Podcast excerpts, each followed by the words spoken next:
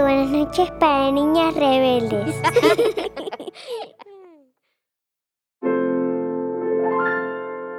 Había una vez una niña que crecería hasta volverse muy famosa en la pantalla grande. Pero esta estrella de cine llevaría además una vida paralela muy poco conocida, la de una talentosa inventora. Su nombre era Hedy. Cuando era niña, Hedy vivía en Viena, Austria. Su madre, Gertrude, era pianista de conciertos y Hedy heredó su pasión por el arte. Aprendió a tocar el piano y le gustaba ir a la ópera. También amaba dar largos paseos con su padre, Emil, que era director de un banco. Él entendía y compartía la curiosidad que sentía Hedy por el mundo que les rodeaba. Mientras caminaban por Viena, Emil le explicaba a su hija cómo funcionaban las cosas. Los tranvías eléctricos que veían pasar o los aviones que volaban en el cielo. Hedy quería entenderlo todo y Emil estaba feliz de ayudarla a aprender. Pero Hedy no se limitó a imaginar cómo sería entender el mundo que la rodeaba. Puso manos a la obra. Un día desarmó su cajita musical para poder estudiarla. Examinó con mucho cuidado todas sus partecitas. Luego la volvió a armar y lo hizo todo sola, cuando tenía apenas 5 años.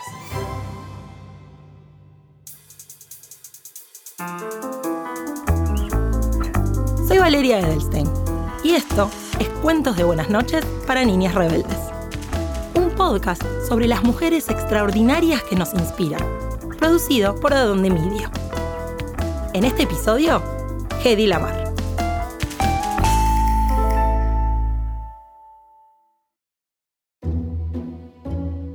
Completo de Hedy era Hedwig Eva Maria Kissler. Era hija única y le encantaba ir al cine. Cuando volvía a casa, recreaba las historias con sus muñecas en un escenario improvisado debajo del escritorio de su papá. Toda la vida me ha encantado actuar y jugar a ser otra persona, dijo una vez. Hedy no fue a la escuela. Estudiaba en su casa, con tutores privados. A los 10 años ya sabía tocar el piano, bailar y hablar cuatro idiomas. Cuando tenía 12, ganó un concurso de belleza en Viena. Hedy no estaba segura de si eso le gustaba. Creo que el cerebro de las personas es más interesante que su apariencia, diría años después. Al mismo tiempo, Hedy soñaba con estar sobre el escenario. A los 16 años empezó a tomar clases de actuación en la escuela de un famoso director de Viena. Más tarde, consiguió trabajo en un estudio de cine como asistente de rodaje. Era la encargada de asegurarse de que lo que filmaban fuera igual a lo que estaba escrito en el guion. Así como cuando había investigado el funcionamiento de su cajita musical, ahora Hedy quería entender cómo funcionaba la actuación. Trabajó muy duro para dominar el oficio. Estudiaba con atención las palabras y los gestos de otros intérpretes y pronto le ofrecieron la oportunidad de actuar como extra en una película. No era un gran papel, pero fue el primer paso de Hedy hacia el estrellato.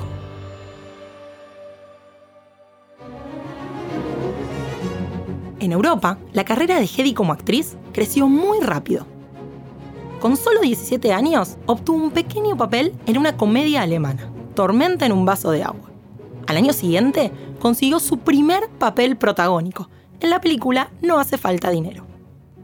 Pero su siguiente trabajo fue el que la llevó a la fama y también al escándalo. Interpretó a una joven esposa en la controvertida película Éxtasis, que fue prohibida tanto en Alemania como en Estados Unidos. A Hedy le preocupaba que después de esa película le fuera difícil conseguir otros papeles, pero poco después ya estaba representando a la emperatriz Isabel de Austria en una obra de teatro los críticos la amaban. Uno de sus admiradores era un empresario muy adinerado llamado Fritz Mandel. Fritz se dedicaba a fabricar y vender armas a los ejércitos y se casó con Hedy cuando ella solo tenía 18 años. Pero los padres de Hedy no estaban contentos. Ambos eran judíos y no les gustaba nada que Fritz tuviera vínculos con el dictador italiano Benito Mussolini y con el partido nazi, que difundía un discurso de odio. Mientras estuvo casada con Fritz, Hedy casi no pudo actuar. Organizaba fiestas fabulosas en su casa, a las que a veces asistían líderes militares que hablaban de armamentos y estrategias.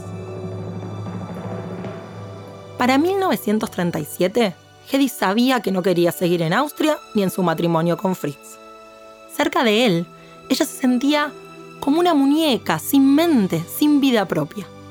Pero tenía miedo de que Fritz no la dejara marcharse. Cuenta la leyenda que Hedy diseñó un plan audaz y desafiante para escapar.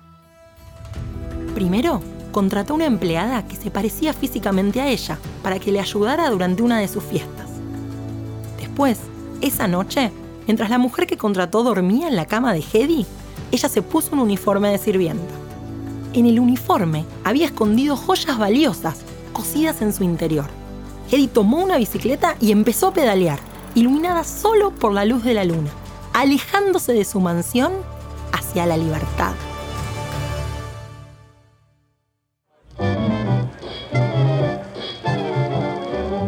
Hedy llegó a Londres lista para retomar su carrera como actriz. Louis B. Mayer, un importante jefe de estudios de Hollywood, quedó tan impresionado por el talento de Hedy que le ofreció un contrato con MGM, su reconocido estudio de cine.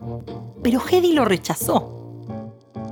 Ella sabía que trabajar con MGM era su gran oportunidad para triunfar en Hollywood, pero quería un contrato mejor, así que ideó un plan para convencer a Louis. Primero, compró un boleto para viajar en el mismo barco que llevaría a Louis de regreso a Estados Unidos.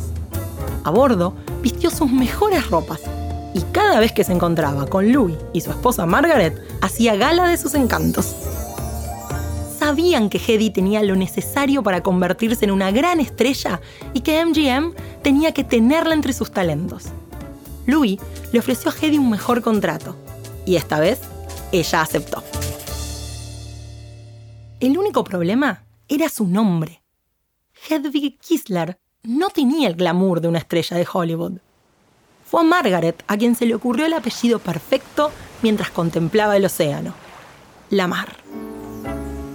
Cuando el barco llegó a la ciudad de Nueva York, ya había reporteros y fotógrafos esperando en el muelle para tomar las primeras fotos de la nueva estrella de MGM, Hedy Lamar.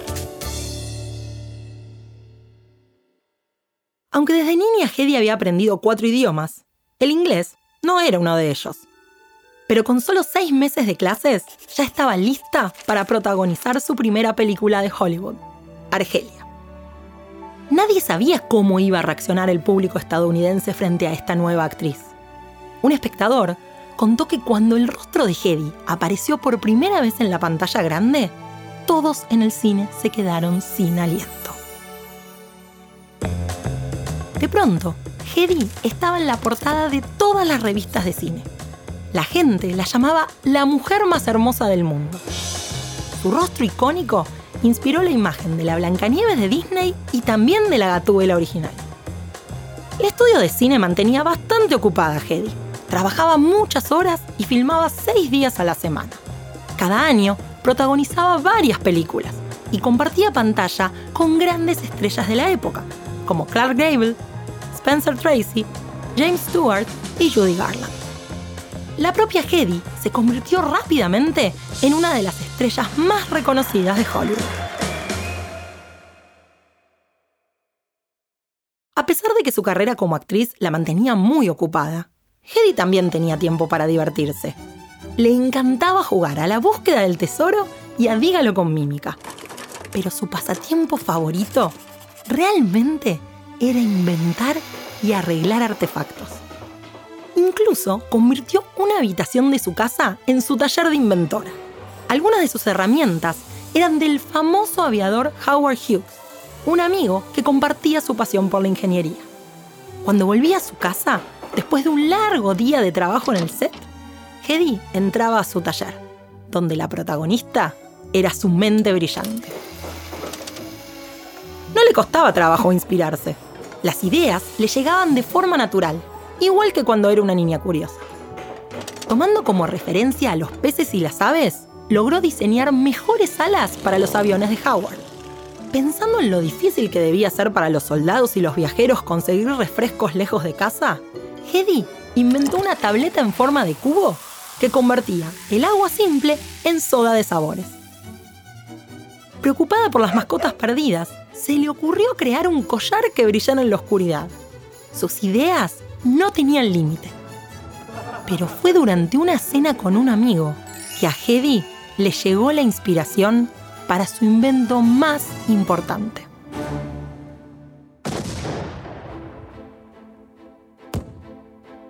En 1940, la Segunda Guerra Mundial estaba en su punto máximo en Europa y el Océano Atlántico era uno de los lugares más peligrosos del mundo.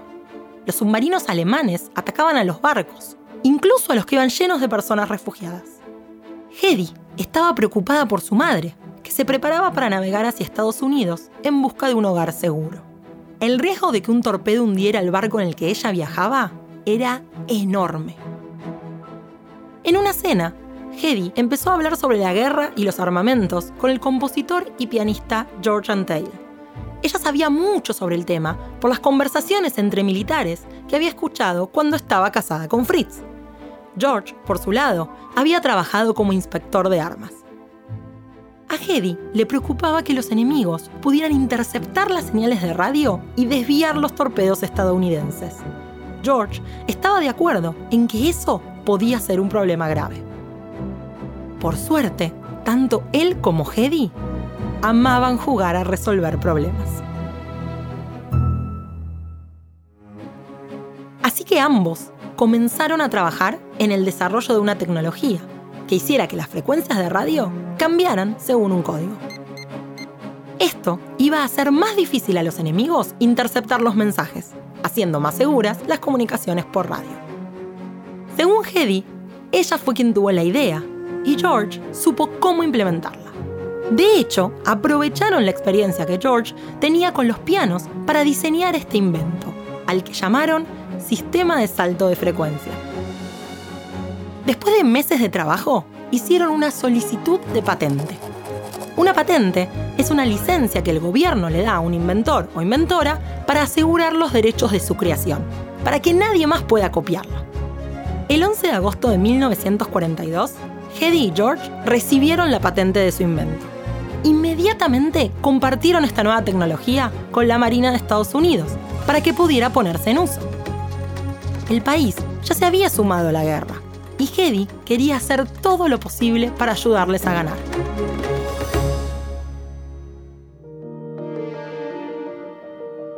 Lamentablemente, en ese momento, la Marina de Estados Unidos no tenía los recursos para poner en funcionamiento el invento. Sin embargo, reconocieron su valor, así que lo clasificaron para mantenerlo en secreto.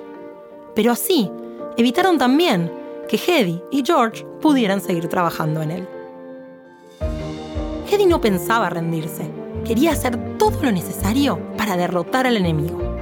Consideró dejar Hollywood y unirse al Consejo Nacional de Inventores para seguir creando tecnología militar que les ayudara a ganar la guerra. Pero otros miembros del Consejo la convencieron de que podría ayudar más usando el poder de su influencia como estrella de cine. Entonces, Hedy viajó por el país para promover y vender bonos de guerra. Estos bonos eran una especie de préstamo que ayudaba al gobierno de Estados Unidos a juntar dinero para sus actividades militares durante la Segunda Guerra Mundial. Gracias a sus apariciones y sus esfuerzos por promover los bonos de guerra, Hedy logró reunir 25 millones de dólares, el equivalente a más de 340 millones de dólares en dinero de hoy. También se ofreció como voluntaria para entretener a las tropas. Bailaba con los soldados para levantarles el ánimo e incluso lavaba los platos. Finalmente, en 1945, la victoria de Estados Unidos y sus aliados puso fin a la guerra.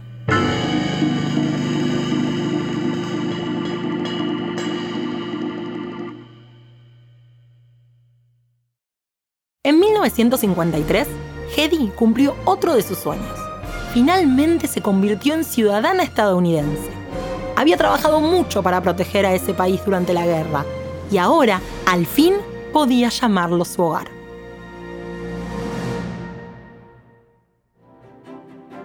continuó protagonizando películas, incluida la famosa epopeya bíblica Sansón y Dalila y la exitosa comedia Mi espía favorita. A veces, Hedy se sentía frustrada por la mala calidad de los guiones que le ofrecían, así que también comenzó a producir sus propias películas.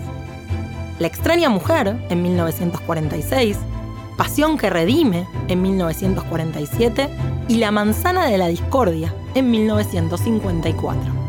Era raro que una actriz se alejara de los poderosos estudios cinematográficos y creara sus propias películas, pero eso no detuvo a Hedy. Hedy estuvo casada seis veces y tuvo tres hijos. Se retiró de la actuación en 1958 y dos años después recibió una estrella con su nombre en el Paseo de la Fama de Hollywood.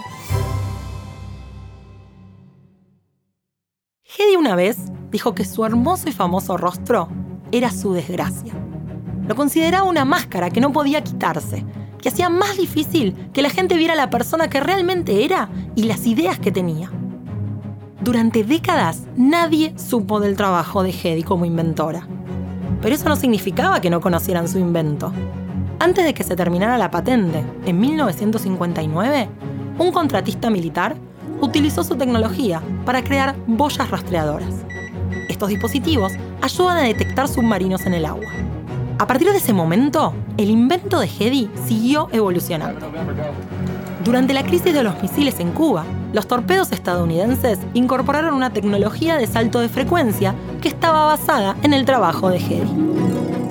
A principios de la década de 1980, los militares finalmente desclasificaron la tecnología de salto de frecuencia. Eso significaba que ahora otros inventores y compañías podían utilizarla. Y sí que lo hicieron. En la actualidad, forma parte del sistema que permite mantener la privacidad en las comunicaciones electrónicas, como los mensajes de texto. También se utiliza en el sistema GPS, el Wi-Fi, la comunicación por Bluetooth y en costosos satélites militares. Se calcula que el invento de Hedy hoy en día tiene un valor de más de 30 mil millones de dólares. Sin embargo, Hedy y George nunca recibieron un pago por su trabajo. Con el tiempo, finalmente se empezó a reconocer el inmenso aporte tecnológico de George y Hedy, antes de que Hedy falleciera en el año 2000.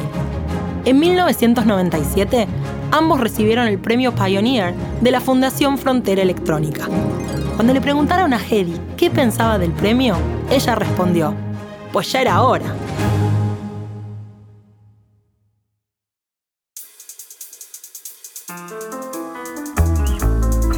Hola, me llamo Maya de Luca Gómez, tengo 12 años y vivo en Santiago de Chile. Este episodio fue presentado por Valeria Edelstein.